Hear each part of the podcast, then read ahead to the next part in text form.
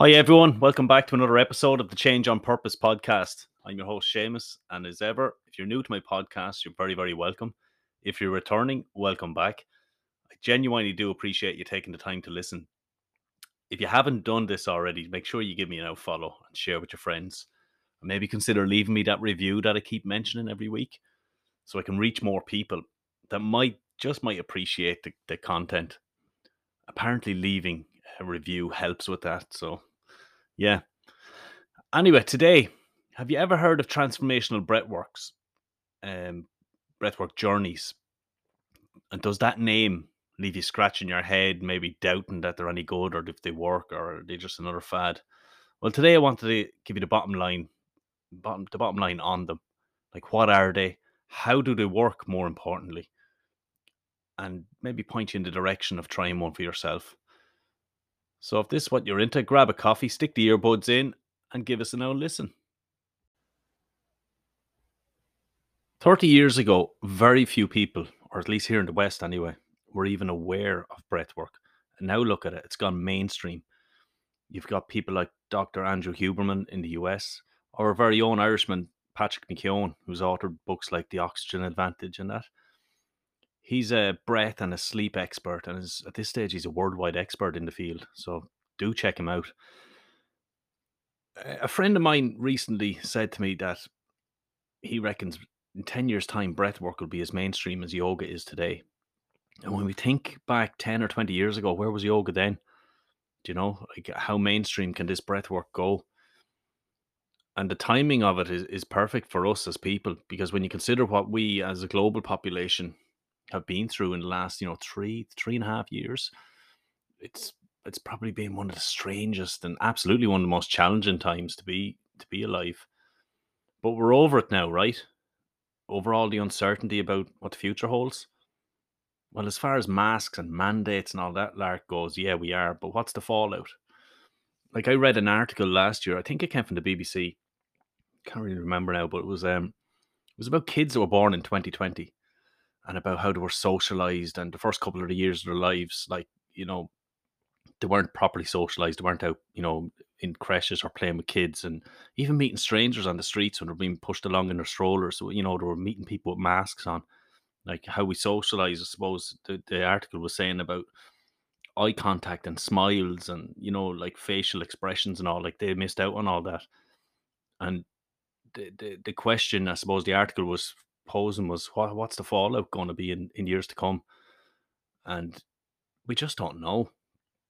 I suppose all we can do is be aware that there is a possible impact, you know, and we we already know there's a health fallout from it, like with delay, delays in diagnosing physical illnesses like cancer and that. Um, but what about from the mental side?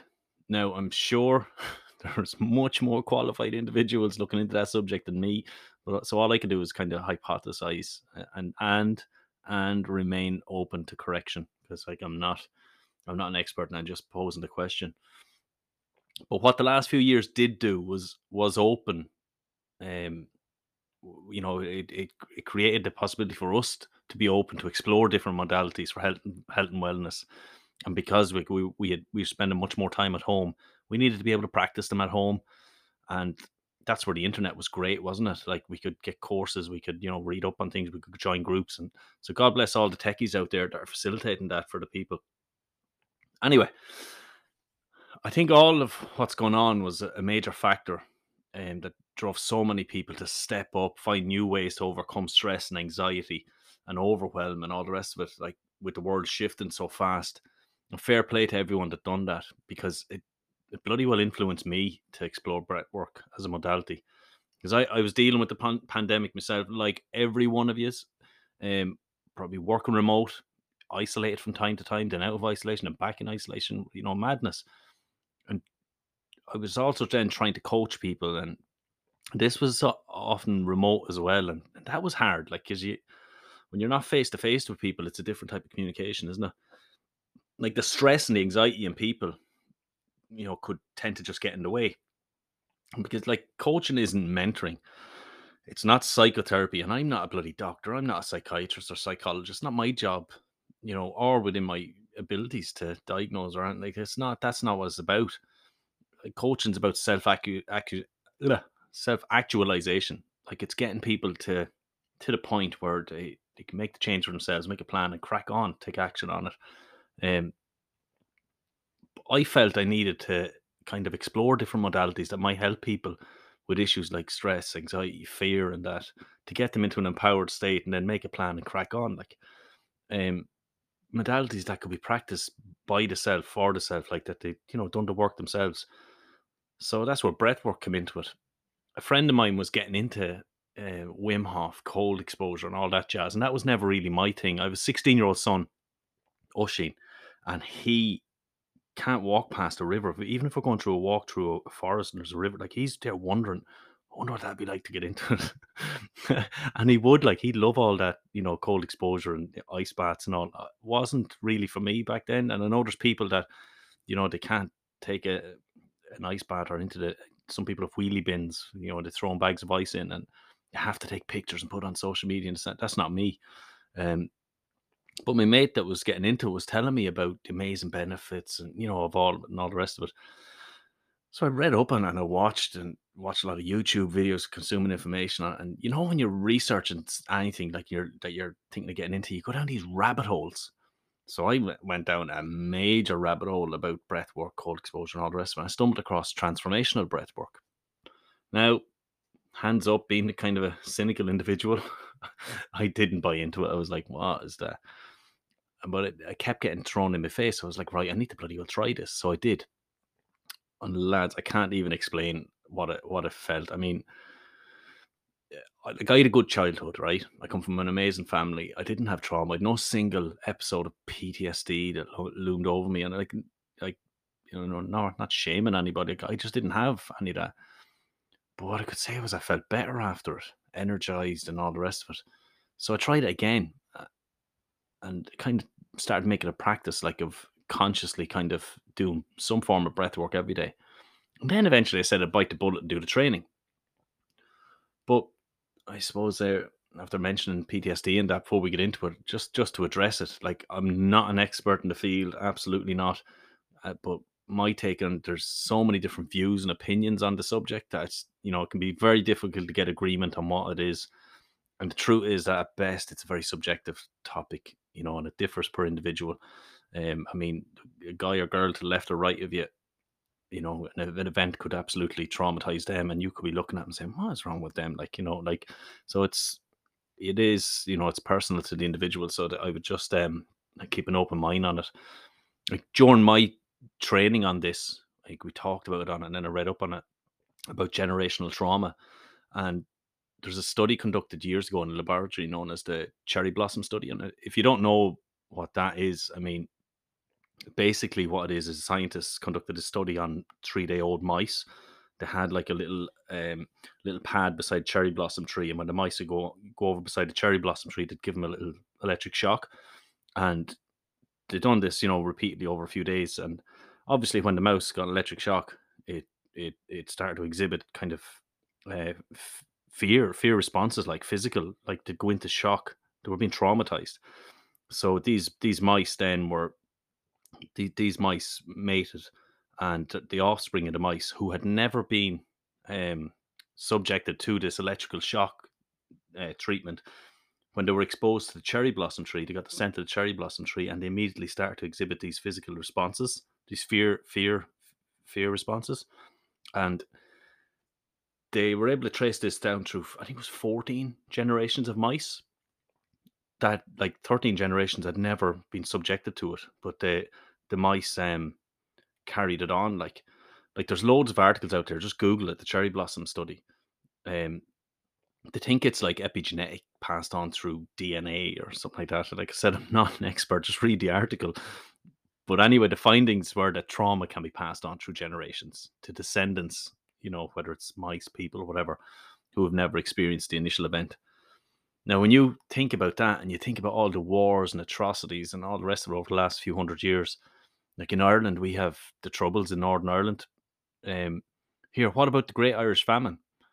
I mean, if you're Irish and listening to this, then you're a direct descendant of survivors of that event. Like people who weren't lucky enough to escape on boats to America, to Australia, Canada, even to England. but what was passed on? What what might be still living in, in our DNA? Like I, I only mentioned this so that if I or anyone mentions trauma, generational trauma, that you don't just roll your eyes and dismiss it, but just try to keep an open mind. Um, and yeah, that's it. So look here, back to the breath work. What is breath work? Breath work's a term that can encompass many, many, many different breath work practices. But in layman's terms, it's the conscious awareness of controlling your breathing. Because breathing influences people's mental, their emotional, and physical state, and it can have proven therapeutic effects. So it's that that's why that's what it is and why we do it. So what's a breathwork journey then? Well, the primary objective of a breathwork facilitator is to to curate an experience, to guide an experience for you, for others, that might lead to healing, to growth, to transformation. Um, I'll rob this from the internet. Breathwork journeys are an efficient, powerful, paradigm shifting journey into your nervous system that clears trauma, limiting beliefs, shifts anxieties, depression, negative thoughts, and deeply restores your body to optimum health at a cellular level. Um, so like that's that's that's what it is and what what a journey can do. Um, like you've got the tra- trauma release, right? The somatic healing, subconscious reprogramming, and how does it? How does a breathwork uh, journey or breathing achieve it? Well, look here. I was always well. I didn't do it for years, but then when I tried to get into meditating or that, or just just sitting in peace and quiet, like I was terrible at it. I couldn't quieten my mind. And breathwork journeys, um, they're not. They aren't meditation, but breathwork journeys are like meditation, but they just get you there much quicker. The breathing technique that I use is called circular breathing. It's conscious connected breathing. There are no pauses on the inhale or the exhale. What it is is there's it's an active two-part inhale. So you're consciously breathing first breath into the belly, second breath into the chest, and then the exhale is passive in that it just falls away. It's not active. You just let whatever comes out comes out, and then you get back into the breathing. There's no pauses. Now, when you go to do this, the this journey, the the inner critic, the the self talk, the monkey mind, it, like it, it tells you to stop. You this is stupid. Get up off the floor. And what we have to do is kind of quieten that down. Now, the technique itself is simple, but in practice, it's difficult because you're you're kind of stressing the body a bit. But yeah, let, just just go back because I was thinking about the talking about the the inner talk and that. If we just take a step back for a moment, like it's not our external reality that causes you know you know so much trouble in in in our life. It's the thoughts opinions beliefs that we hold around what's happening um, in our world that that that's what causes you know the suffering. And all of this is products whether we like it or not of the subconscious mind. 95% they reckon um, of what drives our thoughts emotion behaviors are subconscious like we spend so much time working on the conscious mind we read books um, we take courses, you know, we do all these things, which in themselves are great, but we, we can fail to address the root cause. Like in my life, I, I, you know, I had promotions and, you know, I changed career, you know, got more promotions, done master's degree. And none that solved the problem. So I done another degree after I'd left that, that job. Guess what? That didn't solve it. Like you can be book smart, but not you smart. And loads of us can do it. Um, talking about the subconscious mind, like, did you ever read a book and one one week later you can barely remember what you read? Let alone like if you're asked to put it into action. Like when you really need the information, then like you know, like when you're just doing something, like when you really need it, it just comes back to you, doesn't it? Like, what about a song? Like uh, listening to music. Like maybe five years ago, a song was top of the chart. It was played, you know, forty times a day. You know, you were singing it every day or playing it in the car driving every day and now, if I asked you to, you know, repeat it back, you wouldn't have a clue. But it comes on the radio, and straight away you're back in that moment, and you're, you know, rattling off the words to it.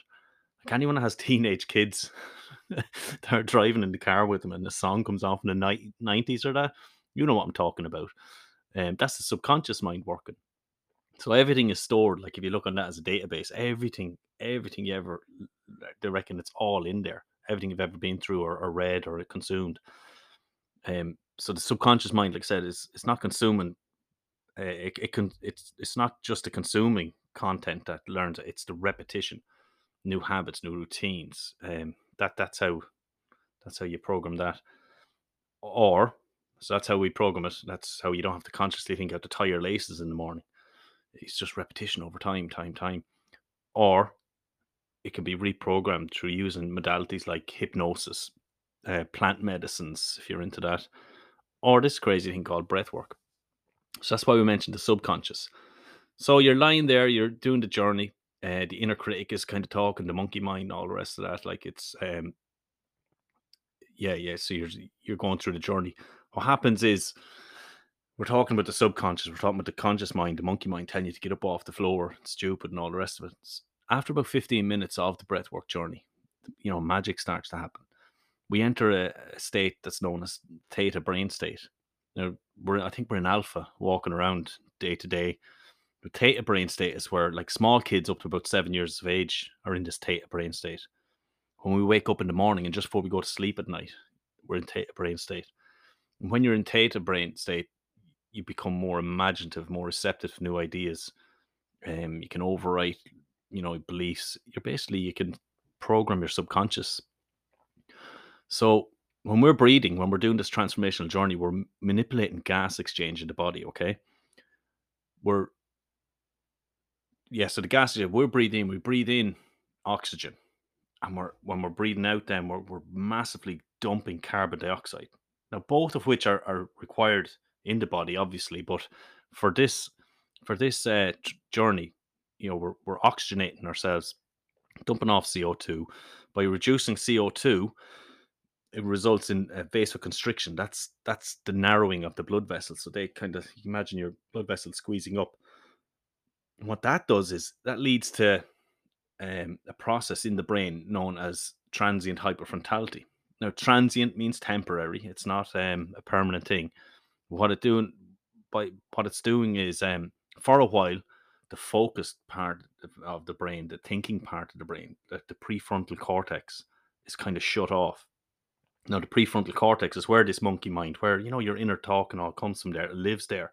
So when you're going through this vasoconstriction, when the blood blood vessels are being, um, you know, restricted, it's reducing the blood supply to the prefrontal cortex, and basically gives that a rest for a while. But what happens then when that gets switched off? That's when the reprogramming, the belief clearing, all the good stuff we want to achieve. So it's cool, isn't it? So, but it takes about 10, say 15, it takes about 15 minutes to get into that state. Um, yeah, so when you're doing it, then what does a transformational journey look like? Like if if if, they're asked to display to describe it, um, if you just imagine a stool um, an old milking parlor stool, three legs on the stool. So there's three legs to the breath work transformation. You've got the breath that we just talked about. You know, we're consciously conscious connected breathing, two parts in, one part out. Um, we've got music, and um, you've got a bit of active coaching by the coach. So the music is important for these because, like the journey itself, the music starts off slow right? Because it's a marathon, it's not a sprint. We're not just going straight, and you're going to gas yourself out, and you know you're going to be breathing for about you know an hour. So imagine your mind's eye. Imagine a bell curve. You know, like it starts off, uh, you know, not too gentle, but it starts off at a low enough tempo, and then the music will rise in tempo to a peak, the peak of the bell curve. Now, there's typically one or two breath holds in the middle of the journey, accompanied by a shout or a scream or whatever, you know, a release. And then it comes down off that, then tapers back down the other side of the bell curve. And it kind of ends peacefully where you kind of integrate what you've been through, what you've learned, you know, all the rest. Because you need to kind of, you can't get back up in that kind of state, like, you know, go about your day. You need to kind of integrate what you've been through back into yourself. And, you know, the active, um, I said the third part then was coaching and the active coaching is you know whatever the, the, session is designed around that will differ per session it'll differ um, per client, even to suit you know clients' needs or teams or whatever. So that's the three parts of it. You've got the breathing, you've got the music, and you've got the coaching. Um, when you're doing it, what what will you experience? So again, like the three legs of the stool of what's involved in it, there are three main areas to it as well. So you'll have physical experiences, emotional experiences, and then mental experiences. on the physical side, I I I touched on the gas exchange, the oxygen and the CO two and all. Like that's a lot of a, a lot of uh, activity within the body, and you will feel that physically as tingling. You might feel tingling sensations in the forehead, and the face, and the hands, the extremities.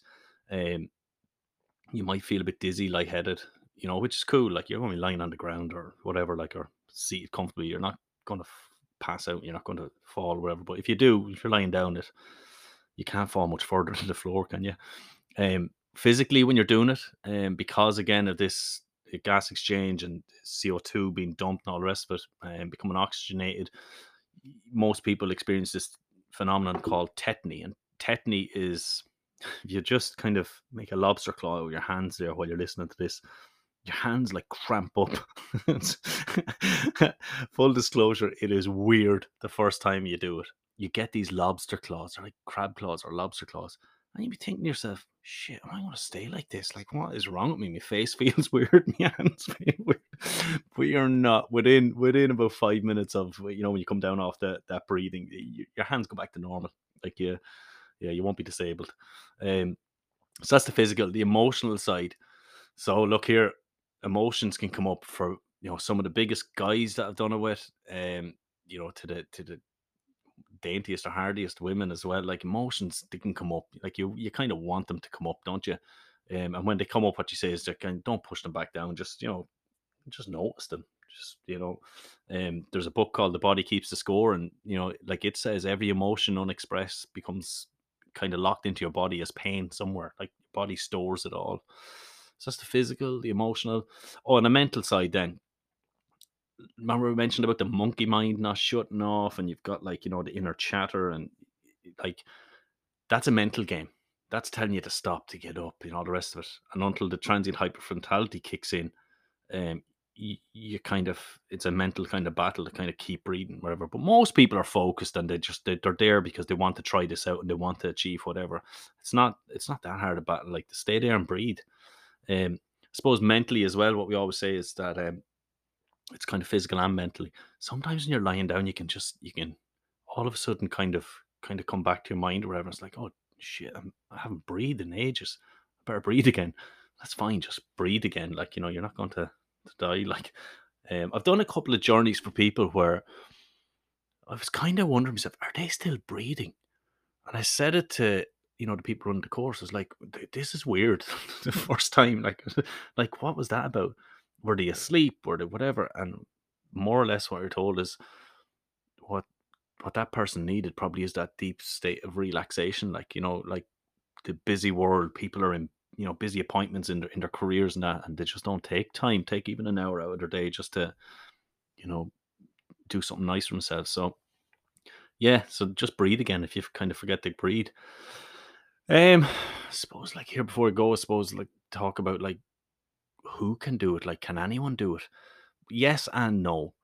There there aren't any you know age restrictions to you know to using this modality, but there is medical contra- contraindications um, to doing it. Um, for example, people with cardiovascular diseases, um, heart attack, angina, stuff like that. Um, people with high blood pressure or on prescription blood thinner, stuff like that. Um, brain conditions like history of aneurysm, maybe they've had aneurysms or that, or strokes, you know, there's seizures, epilepsy. Um, if they've recently had surgery or you know maybe any problems with the eye glaucoma detached retina and stuff because you could have breath holds in it like and it might form too much pressure um pregnancy pregnant women shouldn't really be doing it like you do need to kind of tell your facilitator yeah i'm pregnant or whatever because breathing like this can can induce labor and nobody wants that do they um yeah people on long-term prescription medication or diagnosed with you know certain uh, psychiatric conditions or that, I would say get doctors, get your your your health uh, practitioners um, advice. You know, um, don't don't turn up to uh, to to do it. You know, without being clear to do it. So yes, that's look a brief. I wanted to keep it brief enough. Like you could sit here and talk about this for an hour or two, but like you'd lose people's interest. Like, and it's probably not um you know the, the the right thing to do. So just give a brief overview. Like if you want more information, just head over to website celticbreathwork.com. Um, you know, reach out to me. We can we can set something up. There's other practitioners around that are doing similar journeys as well. Like it's not a, a party of one here. One that I can highly recommend is a lady called Dara. Down she's down Cork Tipperary direction. She's running um fantastic. Her she's her business is going strength to strength. She's she works under the the name um, Mokushla Healing. Um, definitely worth checking Dara out. So look, like I said, it's been a brief introduction to transformational breathwork journeys. I hope you did get something from it. Um, if I could ask you, just let me know in the feedback box what you thought of it because I do appreciate feedback, good, bad, indifferent. It all helps. Um, just remember, look, I'm still new to the whole podcast and lark, and solo ones are tricky as hell because you don't have another person with you bouncing ideas and feedback. You're just rattling on and hoping that it it resonates. But yeah, like let me know um in in the feedback. But as ever, if you did find the content in any way useful, or if you know someone else that would, be sure to share it with them. Don't be shy. Don't be sh- selfish. Um, it might provide a bit of insight or motivation for them to change their lives on purpose. So that's it from me. I'll catch you all next week. Have an amazing week and um, enjoy your weekend too. And stay safe.